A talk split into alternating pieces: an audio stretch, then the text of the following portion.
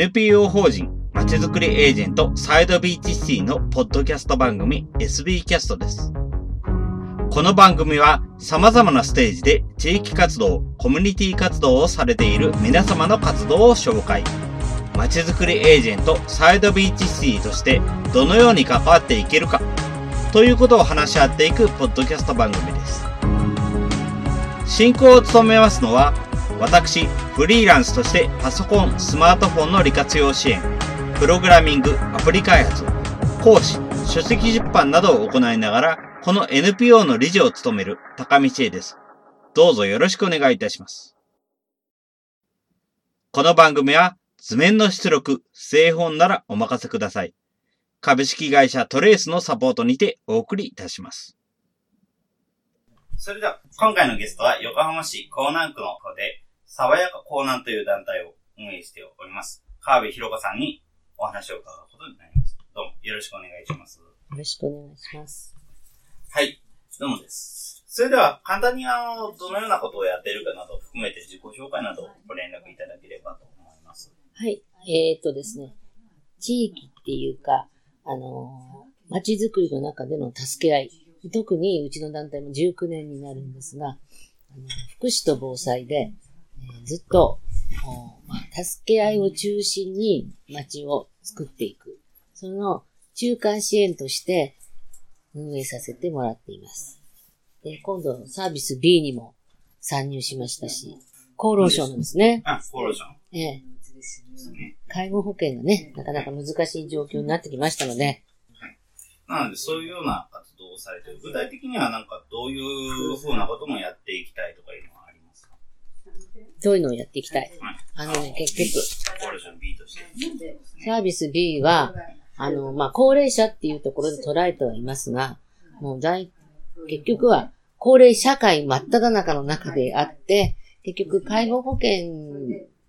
だけじゃもういっぱいなんですよね。それを街で支援、支援1、2の人たちを支援する。そしてうちの方は出向いてって、見守り活動の中でその人に何が必要か、何をサポートできるかっていうところでの仕組みですよね。まあ、なかなか難しいですけども、街の中に困った人はお年寄りだけの問題じゃなくて、不登校や引きこもりやたくさんありますので、それをうちの団体としては、あのサポートしてます。で、子供たちの教育も含めて、寺子屋もやらせていただきながら、あの、塾に行けるお子さんばっかしじゃないので。寺子屋というのは大体どのような形のことをや毎週金曜日の5時過ぎから7時頃まで、今、小学部と中学部にもなっておりますけども、あの、いろんなお子さんが混じって勉強してるんです。だから、障害、え、ハンディを持っていても、持っていなくても、ここに来て、えー、勉強だけのことじゃないことも、あの元先生方が、関わってくださってて、なんて言うんでしょうね。教えてもらってるっていうか、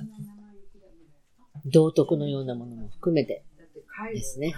基本的にはじゃあ学校の授業ベースのものプラス、その他のこと。宿題を持ってくる子もいますし、絵を描いたり、それから陶芸をしたりする子もいますし、あと受験勉強もしてもらってる子もいます。勉強をここでできる場みたいなそうですね。金曜日の夕方からですね。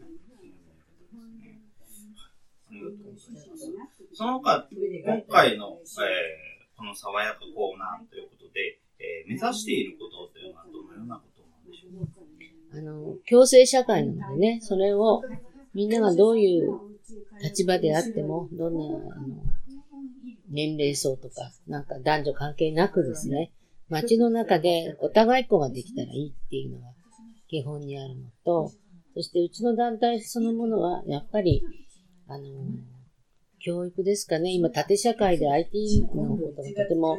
叫ばれてますけれども、それだけじゃなくて、温かみとか体温を感じる関係づくりですよね。本当に。そばにあった幼稚園もいつの間にか撤退していなくなっちゃったりとか、それから、なんて言うんでしょうね。この地域としては戸建ても多かったりなんかはしますけども、そういう中で、こんにちはって言って、こんにちはって帰ってくる。そして、あ、何ちゃんもだいぶ大きくなったね、とか、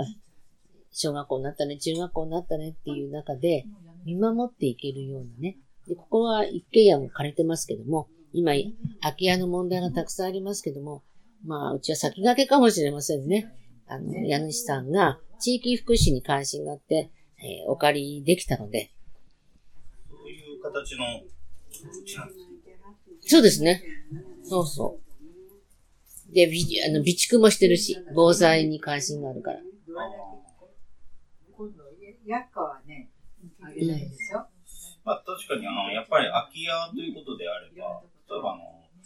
自分の方だとあの、まあ、ここではない方の、東京の方の日野ですね。あちらの方でもなんか、空き家を使ったコミュニティスペースっていうのをやっていらっしゃる方がいらっしゃるんで、やっぱりそういうのって結構あるのかなとう思いん。ますね。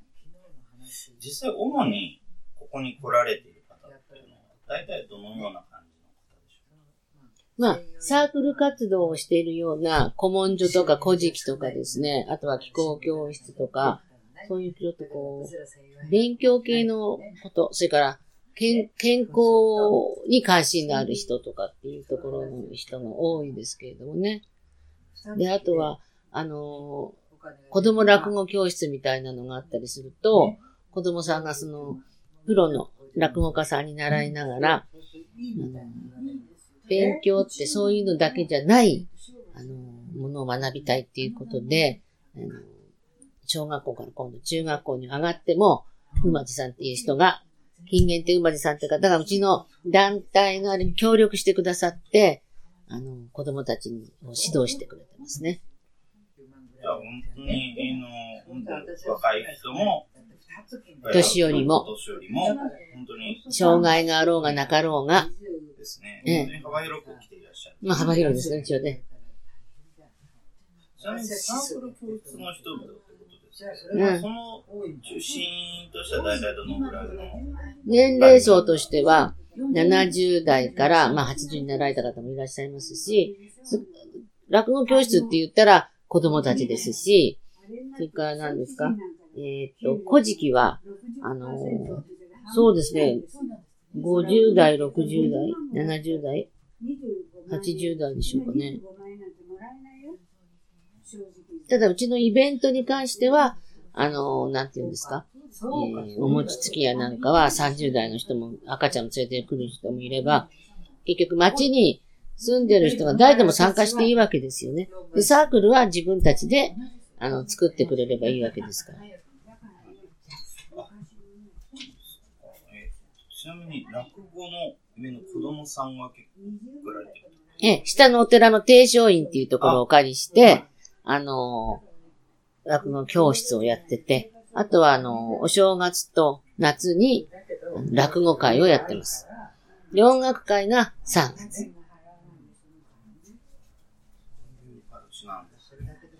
うトイレ借りに来たんじゃないですか、子供が。ほら。トイレを借りに来た。はい。帰り、通学路なんですよ。あ、だから、あのー結局、なんていうんですか、3.11の時も、子供さん預かってましたからね。そうん。道中長いですか？トイレ我慢できないでしょ？ね。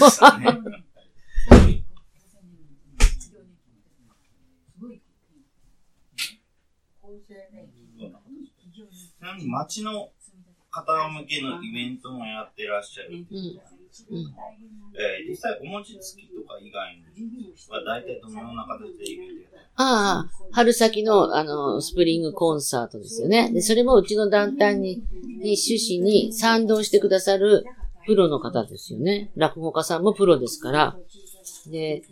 あと何ですか？うん。先生方も、先生方っていうのは、あの、地震なんかの方の関係の先生も、やはり、あの、結局街を作って命を守るっていうところにうちは元を置いてますからね。だからそれに、あの、関係する講座を開かせてもらったりします。いろいろとやってらっしゃる。やってます。それでは次にということでお伝えしていただきますが、活動に関して何か課題に感じていることは。課題に感じていることは、やっぱり街が元気じゃなくちゃいけないよっていうのがあるんですよ。だから、で、どの人も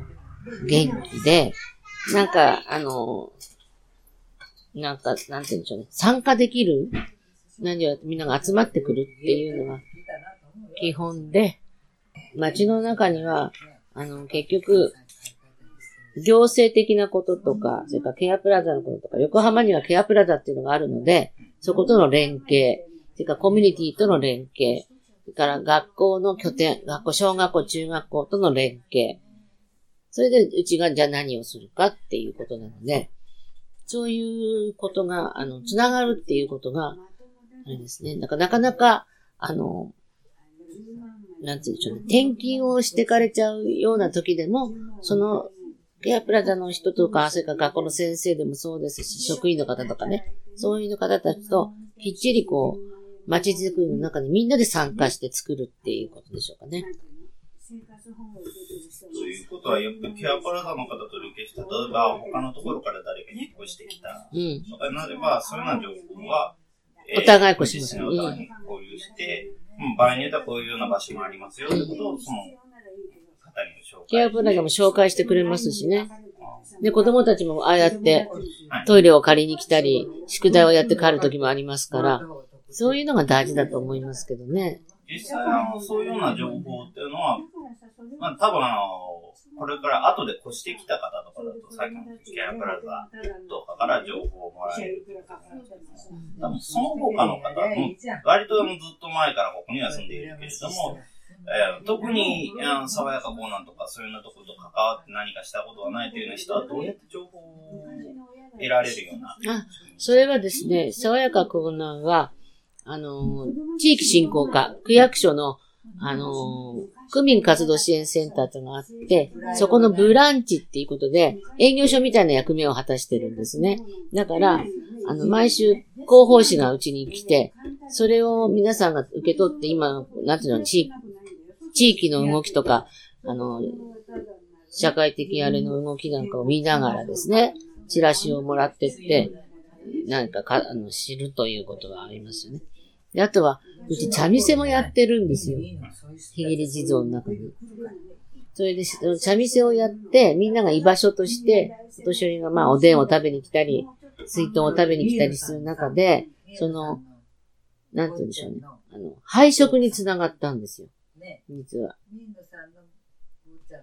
そうすると、高齢の方で一人暮らしの方とか、二人暮らしの方とかの、あの、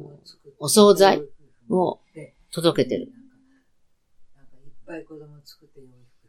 なんかそういう、なんていうのかな、街の中はみんなこう、年代とかなんか関係なく、つながりの体制を作ることが大事ですね。うん。実際、多分結構あの、いらっしゃるのが、区の情報とか、そういうのは、あの、やっぱりアナログな情報を見られない、見る暇があんまり取れてないっていうような人も、結構最近だと増えてきているのかなというふうに思うんですけど、やっぱそういうような、あの、今までの、今までの情報も、うん、なかなか見てくれないような人たちっていうようなところにどういうふうな情報を出していきたいとか、そういうような計画とか予定とかっていうのがありますあ、あのですね、えっ、と、ブランチとしては、あの、なんていうんですか、ブランチの役目っていうのがやっぱりあって、それは、あの、紙、紙ベースではなくて、あの、区役所の、あの、比較する、あの、街をつなげるっていうんでしょうかね。あの、学びやひまわりっていうのがあるんですね。で、学びやひまわりの、一応、あの、まあ、事務局のような感じのお手伝いを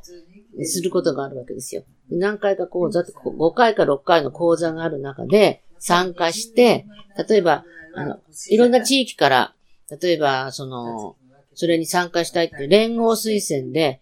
2人から3人の人が出てきて、それの中でのお手伝いなので、あの、コーディネートしていくんですね。オブザーバー的なような。だから、その、街って、街を歩きをして初めてここに何かがある、ここが危険箇所だっていうのも、それも一つの中の講座の中にはあるし、それから、あの、マップ作りのような、そういうのがあって、そういうのにちょっとした、あの、アドバイス的なことで、一緒にこう、作っていきますよね。で、それは、私、区役所のすごくいい試みだと思うんです。前は市でやってましたから。それが区に降りてきましたから。うん、横浜市は広いので、多分、なかなか市でやるっていうのは難しいものがありますね。でもやっぱり、うん、やっぱり横浜市18区かなり性質が違うところにありますので、ね。区ベースでやってる、その学びやひまわりは、私はいいな、成功してるなとは思いますけど。大阪行ってあった私と子供だけ。じゃあ、そのイベント、あの、学びひまわりですとかのイベントに、まあ、こちらから連合単位でね。参加しているのとかと、あとは今回の、あの、組、区役所とか区民センターとかへの情紙での情報の提供。そういうベースですね。そういうとこあるんですね。あと、地域交流っていうのがケアプラザの中に人がいらっしゃるんですね。だけど生活支援コーディネーターっていう方もいらっしゃるんですね。それぞれ役割が違うんですけれども、そういう方たちとのつながりもしますね。ケアプラザで主催するので必ず参加して情報を提供するということはしてますね。うん、では、そうです。あの、こちら、あの、うちの街づくりエージェントサイド BGC としては、やはりあの、まあ、地域のことということでいろいろ活動してますけど、やはりそれを、あの、まあ、IT を使った街づくりの課題解決。やっぱり IT って結局、の、つながりを作るためのものですので、どうしてもやっぱり、あの、温度感を感じにくいものっていうのは見られがちなところはあるし、実際やはりそういうふうな使いわれ方っていうのがどうしてもフィーチャーされがちなますけれども、やっぱりそこではなくて、もっともっとあの地域の方をつながつなげるための、地域の方の不便を解消するための、まあ、あのやり方っていうのはいくらでもあると思う。んですけど、やっぱりそこの使い方があまりまだまだ開拓されてないというところがあるので、それも使い方を教えていくこととか、使ってもらうこととか、あとは場合によってはそういうものを、データを活用して、えー情報発信していくこととか、そういうのをやっていければいいなと思っております。実際、あの、ここのサバヤカ港南としては、どういうような使い方、え関わり方を相手にしていければ面白いなっていうの何かあります。かそれはね、あの、連携するっていうか、あの中には、その IT だけの問題だけではなく、あの、結局、IT が得意な人、やっぱり若い年齢層にやっぱりな多くなってきてると思うんです。当たり前のように使いこなせるんですけど、基本的には私アナログなんですね。だけれども、それぞれ役割分担があって、あとは企業とつながるとかですね。なんかそういうところの知恵をもらうとかっていうのはすごく大事で、あの、そういうのは結局、なんて言うんでしょうね。それぞれのネットワーク作りですかね。ネットワークをもらうっていうのはすごい、あの、大事だと思いますね。今、ここに今、そういう赤ちゃん連れてきてる人がものすごく、あの、ホームページなんか上手に作るんで、今それを担当してもらってたりとか。何かそれ、あの、例えば企業とつながるあって、うん、実際に何かあの、企業さんとうまくつながりましたか、うん、そういうのうちはね、その、実はさやかコーナーはもう一つの顔は都市防災研究会というのがあって、あの、ここにはやっぱり企業で、京急さんとか、それから共和商事葵とかっていろいろありますが、建設会社もありますが、あの、こういう今、切り口は防災なんですね。で、福祉っていうだけになっちゃうと、当事者とか、そういう方、偏りがちなんです。で、そうじゃなくて、もう、複合的にいろいろ総合的にやっていかないと、今街は動かないですからね。だからうちは両方ですし、そこにまた防犯も入るしっていうところでは、であとは町内会とか連合もそうですし、そこを絶対、あの、避けては考えられないですね。社会福祉協議会もそうですね。うん、やはりあの、防災とかをベースにしてはいるけれども、実際他の、あの、街づくり、うん、あの交流、うん、そういうようなところに関わっていく、そういうようなコミュニティの作り方っていうのは、やっぱり実際にいろんなところでもやられてますし、それってすごくいいかなというふうに思いますね。実際に、あの、ちなみに、うちのさ団体、先ほどの通りのサイドビーチっていうのは、本当に IT を使った街づくりの課題解決ということでもいろいろやってますが、うん。えーこういうようなところ、例えばサイドビーチシティにと協力して何かやりたいとか、うん。何かできればいいとか、そういうのってありますか？そうなると、やっぱりこう放送していただく、こういうふうに取材していて、で、うちってあんまりこう、私自体がアナログだし、そんな、こう、宣伝して何かっていうことはないんですけども、つながるっていうことには、とだあの、なんていうかな、それには、こだわっているので、あの、やはり、その分野でやってらっしゃる方とは、コラボする、あの、何かっていうのは、やっぱり、この助け合いとか何かっていうのは街を作る、それからその地域を作るっていうところでは、宣伝していただく力がきっとたくさんあると思うので、それはこう発信してほしいと思いますね。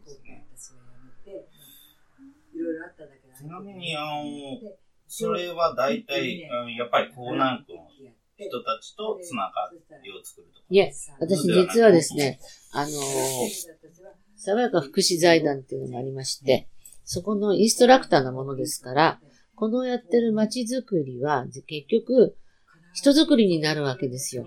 だから、どこにでもそれが、あの、助け合いの心を育てる、精神を育てていくっていうのは、その横のつながりですから、広がる必要があると思いますね。で、じゃあ具体的には本当に特に地域を定めずに何かあのつながりたいこういうようなところがあるならばそういうところと話をしてみたいというような人はもうどこの地域の人でもっていうような感じですよね。あの、いろんな人もここに、うちのさやかコーナーには見学にも見えるので、相模原市とか、東京からでも見えるので、九州からも見えてますから、やっぱり、その居場所を通じての街づ街づくり、人づくりっていうのは、皆さんが関心を持ってますからね。だから、なんでここに人が集まるんだろうというところでは、あの、もううちのホームページを見てるようで、あの、調べて九州か、何年来か来て、私、去年は逆に宮崎に呼ばれて行きましたので、だから、そういうことでしょうかね。そのどういうところから、あの遠くのところから九州とかそういうところが来るっていうのは、やっぱり今回の、あ今回の収録のように、実際の川辺さんに直接連絡を取って、こちら、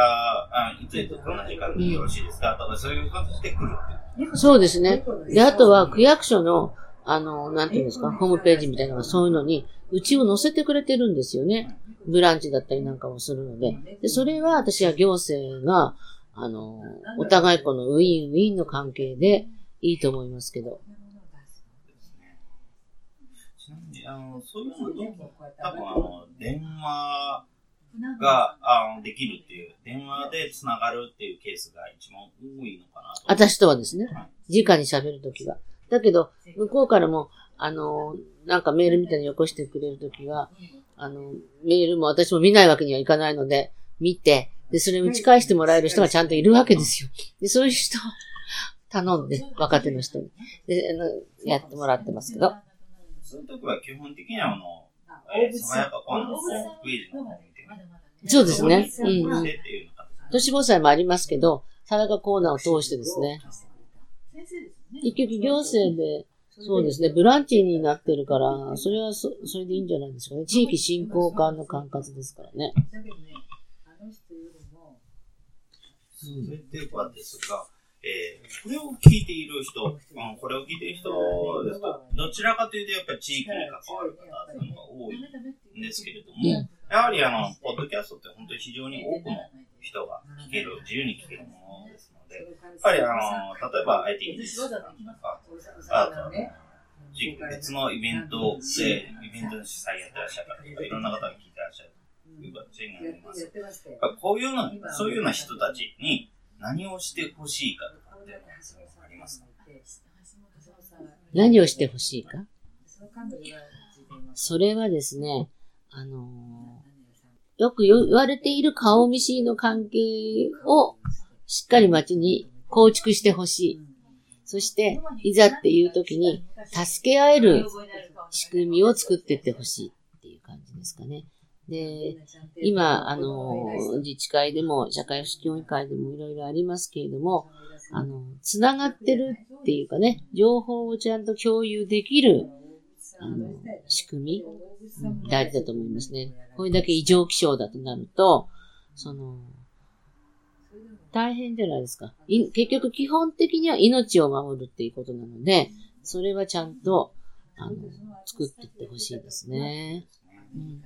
ぱりあの、自分も、やっぱり常々こういうようなところも含めて、個人でもいろいろとインターネットを活用してや、活動してて、やっぱりあの、一度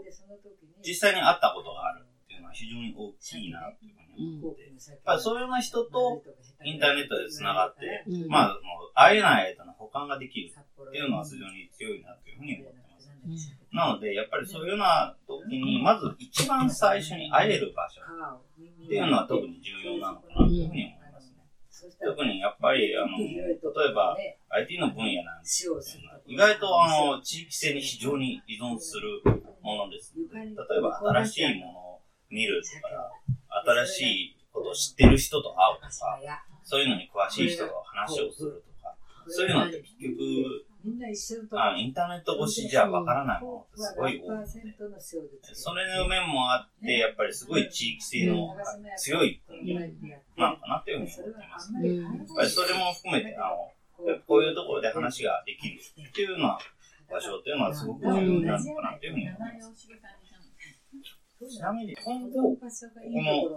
え、爽やか港南のこととか、あとは都市防災研究所の研究会ですね。都市防災研究会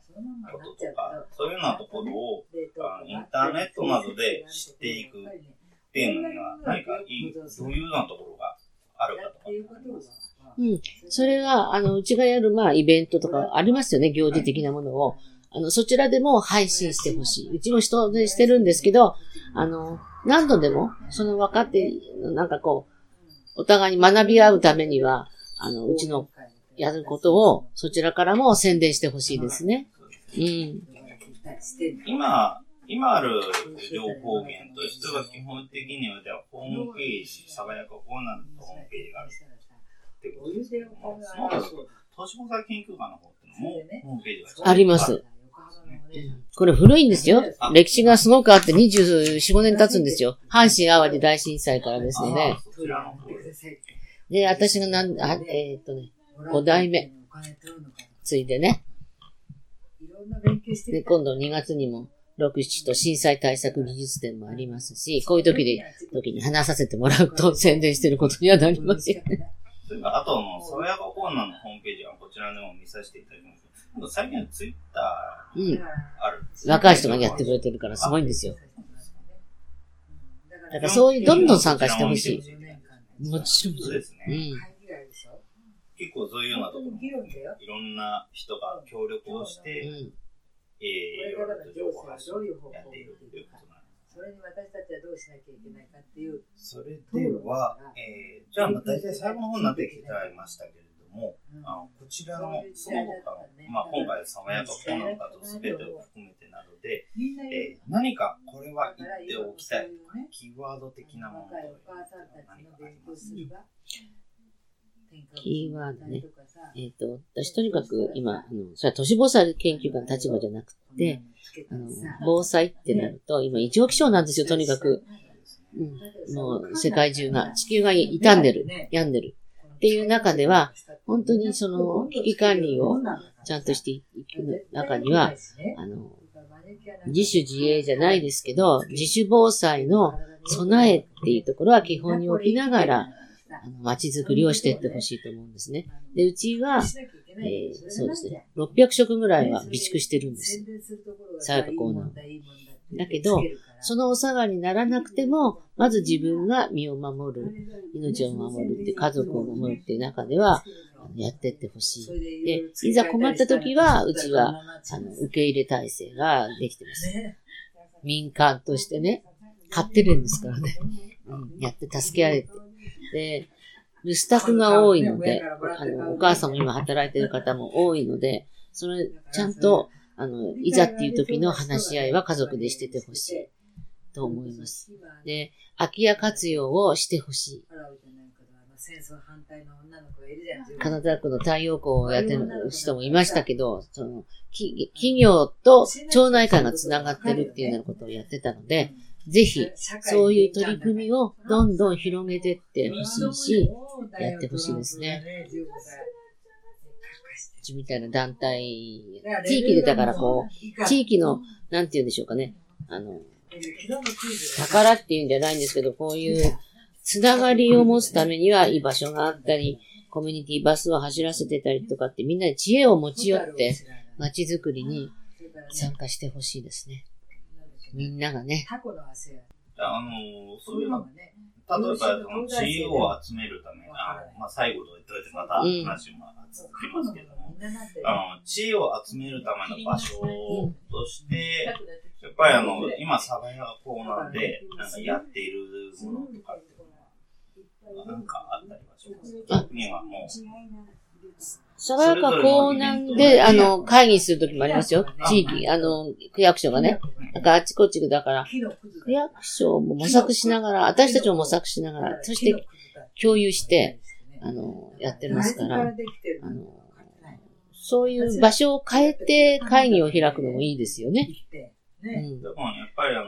まずは、よくあるのが、例えば、こういうようなテーブルを囲んで、あの、案を出し合って、うん、まあ、それぞれ、特に批判をすることなくどんどん並べていって、うん、それぞれについて、これはこういうこと、これはこういうことでまとめて話し合ってというような形式のものとかっていうのは、やはり非常にあちこちだと多いかなというような感じはあります。特にあの、例えば港未来の方の、あ住宅関連の団体あとは、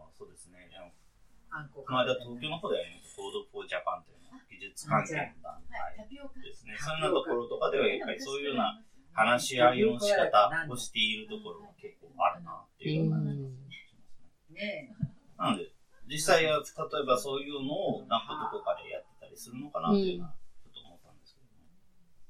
どまあ、行政は、まあ、仕掛けるという言葉はよくないですけども、開いて皆さんを集めようとする試みが多くなったのが、すごくそれがいいと思いますね。うん、やっぱり、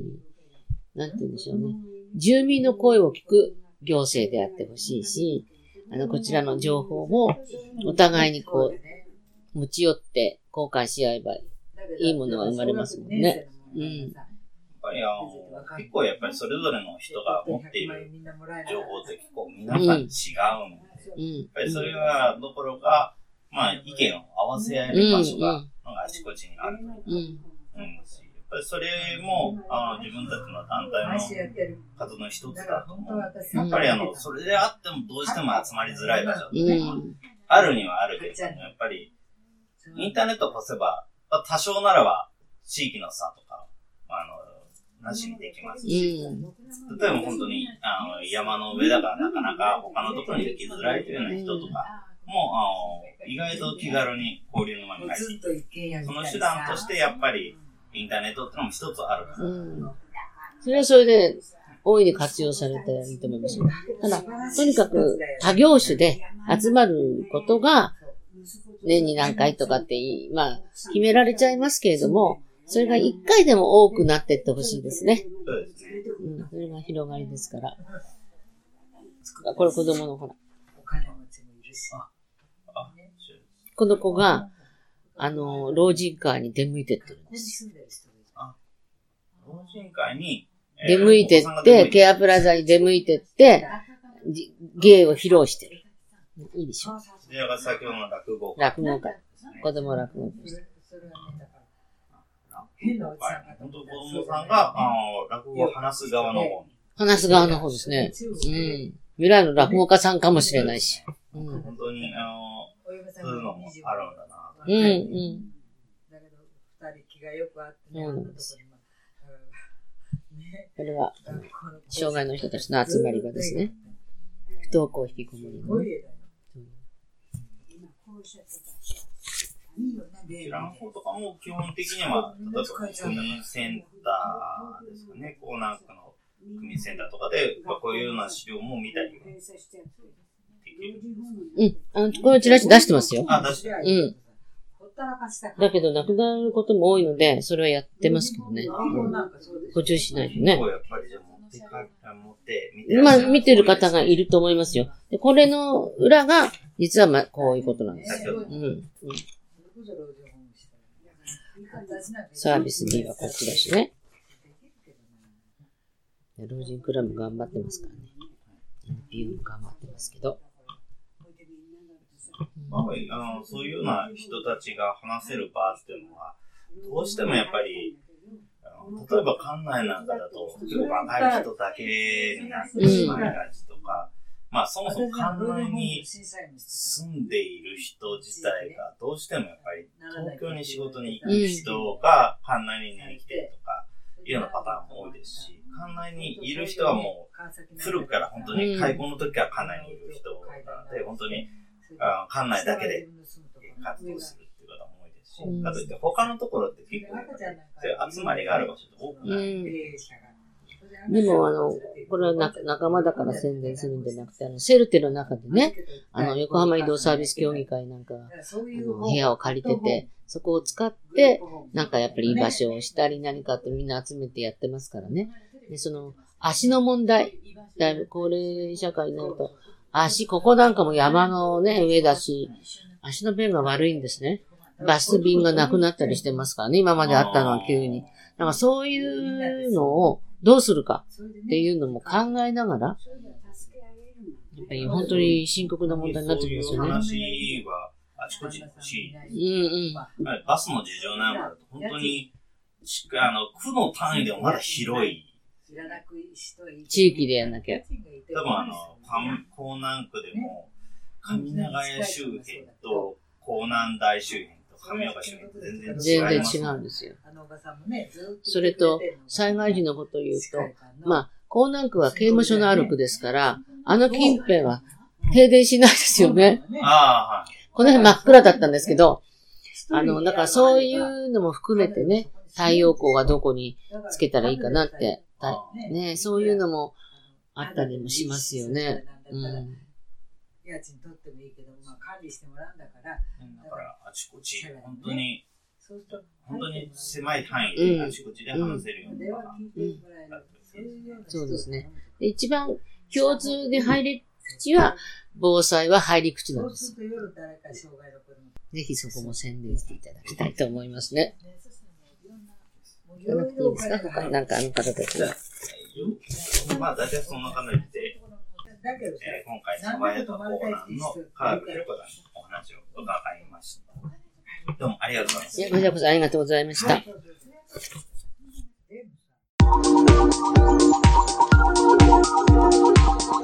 今回は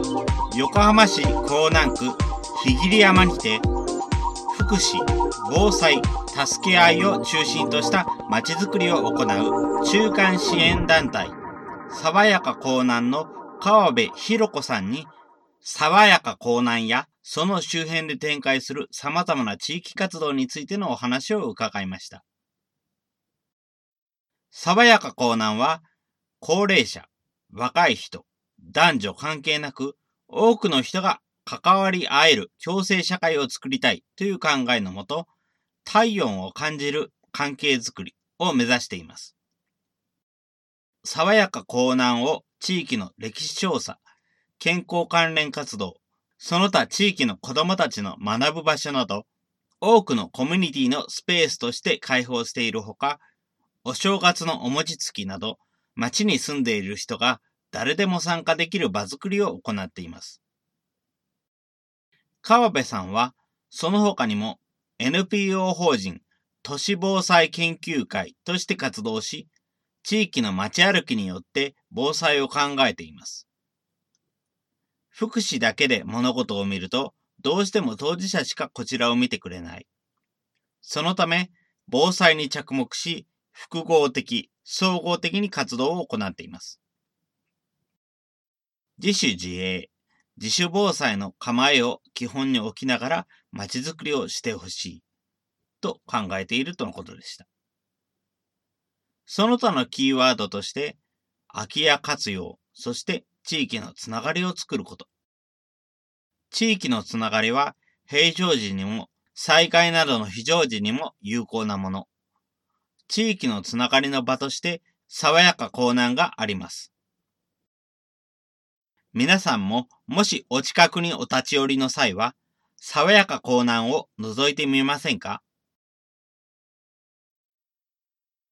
最後に感想の受付ですが、このポッドキャストの感想は、Twitter や Facebook などで受付しております。ハッシュタグは sbcast045